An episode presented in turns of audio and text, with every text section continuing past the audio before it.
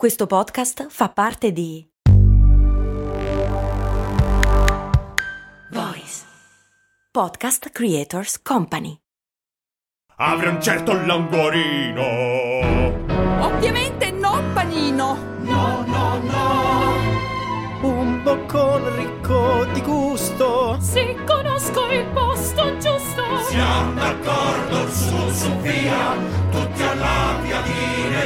È tornata la solare con crudo e stracciatella. Aggiungi salsa mango, aglio nero o peperone. Amerai ogni boccone. La piadineria, la più buona che ci sia.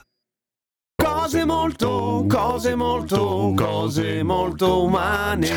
I piccioni non godono della migliore fama perché hanno sempre avuto un brutto rapporto con gli esseri umani. O meglio, hanno sempre avuto un rapporto molto stretto con gli esseri umani. E questo agli esseri umani non piace, come tutti gli animali che invadono la città. Allo stesso modo i topi, anche se adesso ce ne sono molto meno, ai tempi stavano veramente sulle balle agli esseri umani. E in realtà adesso non è che siano molto simpatici, però essendocene pochi si nota di meno. Perché essendocene tanti, appunto, sì, portavano le malattie. E i piccioni portano le malattie. Come tutti gli animali selvatici, quando vivono in gruppo e vivono a contatto con gli esseri umani, sì, sì, sì, io non leccherei un piccione se fossi in voi.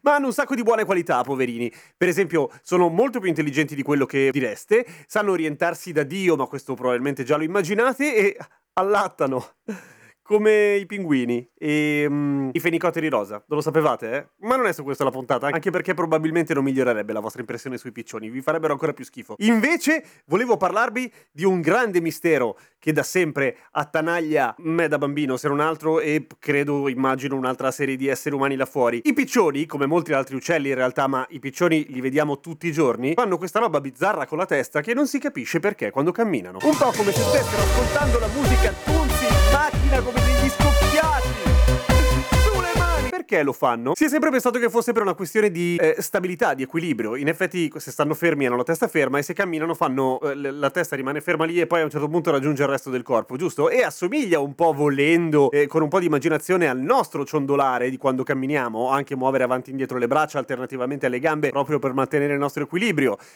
Non è vero, era una buona teoria, ma non poteva essere solo quello, e l'ha scoperto un ornitologo piuttosto furbo che ha fatto quello che era chiaro che bisognasse fare per capire se il movimento c'entrava oppure no. Il buon Barry Frost, che non è un personaggio di Frozen, ma è proprio il nome dell'ornitologo, cioè colui che studia gli uccelli, e se ridete siete degli immaturi, perché quello si chiama andrologo, un'altra cosa, ha preso un piccione e l'ha messo su un tapirulan. E il, t- e il piccione camminava, ma non muoveva più la testa, e quindi hanno capito che il motivo era un altro. Stabilizzazione d'immagine. Noi umani abbiamo una grande mobilità della testa e anche dei nostri bulbi oculari all'interno delle orbite, per cui un, di un'immagine riusciamo a estrapolare in pochi secondi, anzi meno di un secondo, eh, tutti i dettagli che ci interessano. Un piccione gli occhi li muove molto meno, e insieme al fatto che non ha tantissima RAM, mettiamola così, non ha la potenza cognitiva, ha bisogno di qualche decimo di secondo in più per osservare la scena e vedere che non ci siano pericoli, che non ci siano cose buone da mangiare, eccetera. Per cui tiene la testa ferma per stabilizzare l'immagine mentre il resto del corpo va avanti e poi boom!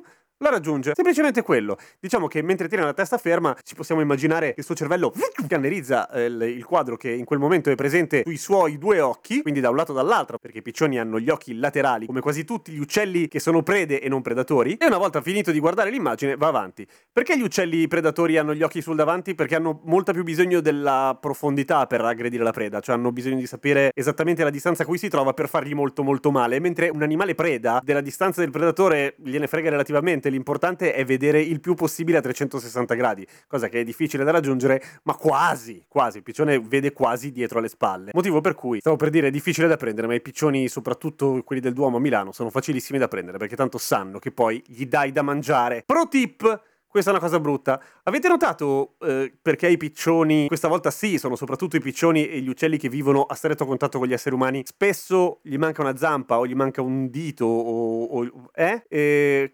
Capelli. La risposta è capelli. I nostri capelli, peraltro. I piccioni, rispetto agli altri animali, stanno molto intorno agli esseri umani, ok? E noi, esseri umani, perdiamo un bordello di capelli, solo che non ce ne accorgiamo. E a nessuno gliene frega niente dei nostri capelli, a meno che tu non sia un piccione e che quindi tu non abbia le braccia e solo un becco per districartegli dalle zampe.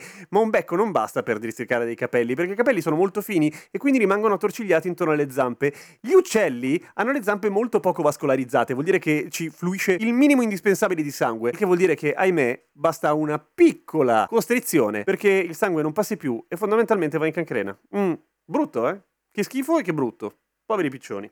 Vabbè, a domani con Cose Molto Umane. Questa trasmissione è sponsorizzata dai Patron, che su patreon.com slash cose molto umane la rendono possibile con una piccola quota mensile. Nasce come podcast, per cui si può ascoltare su tutte le piattaforme di podcast, Spotify compreso, ma c'è anche il video su YouTube. Se lo vedete su YouTube iscrivetevi.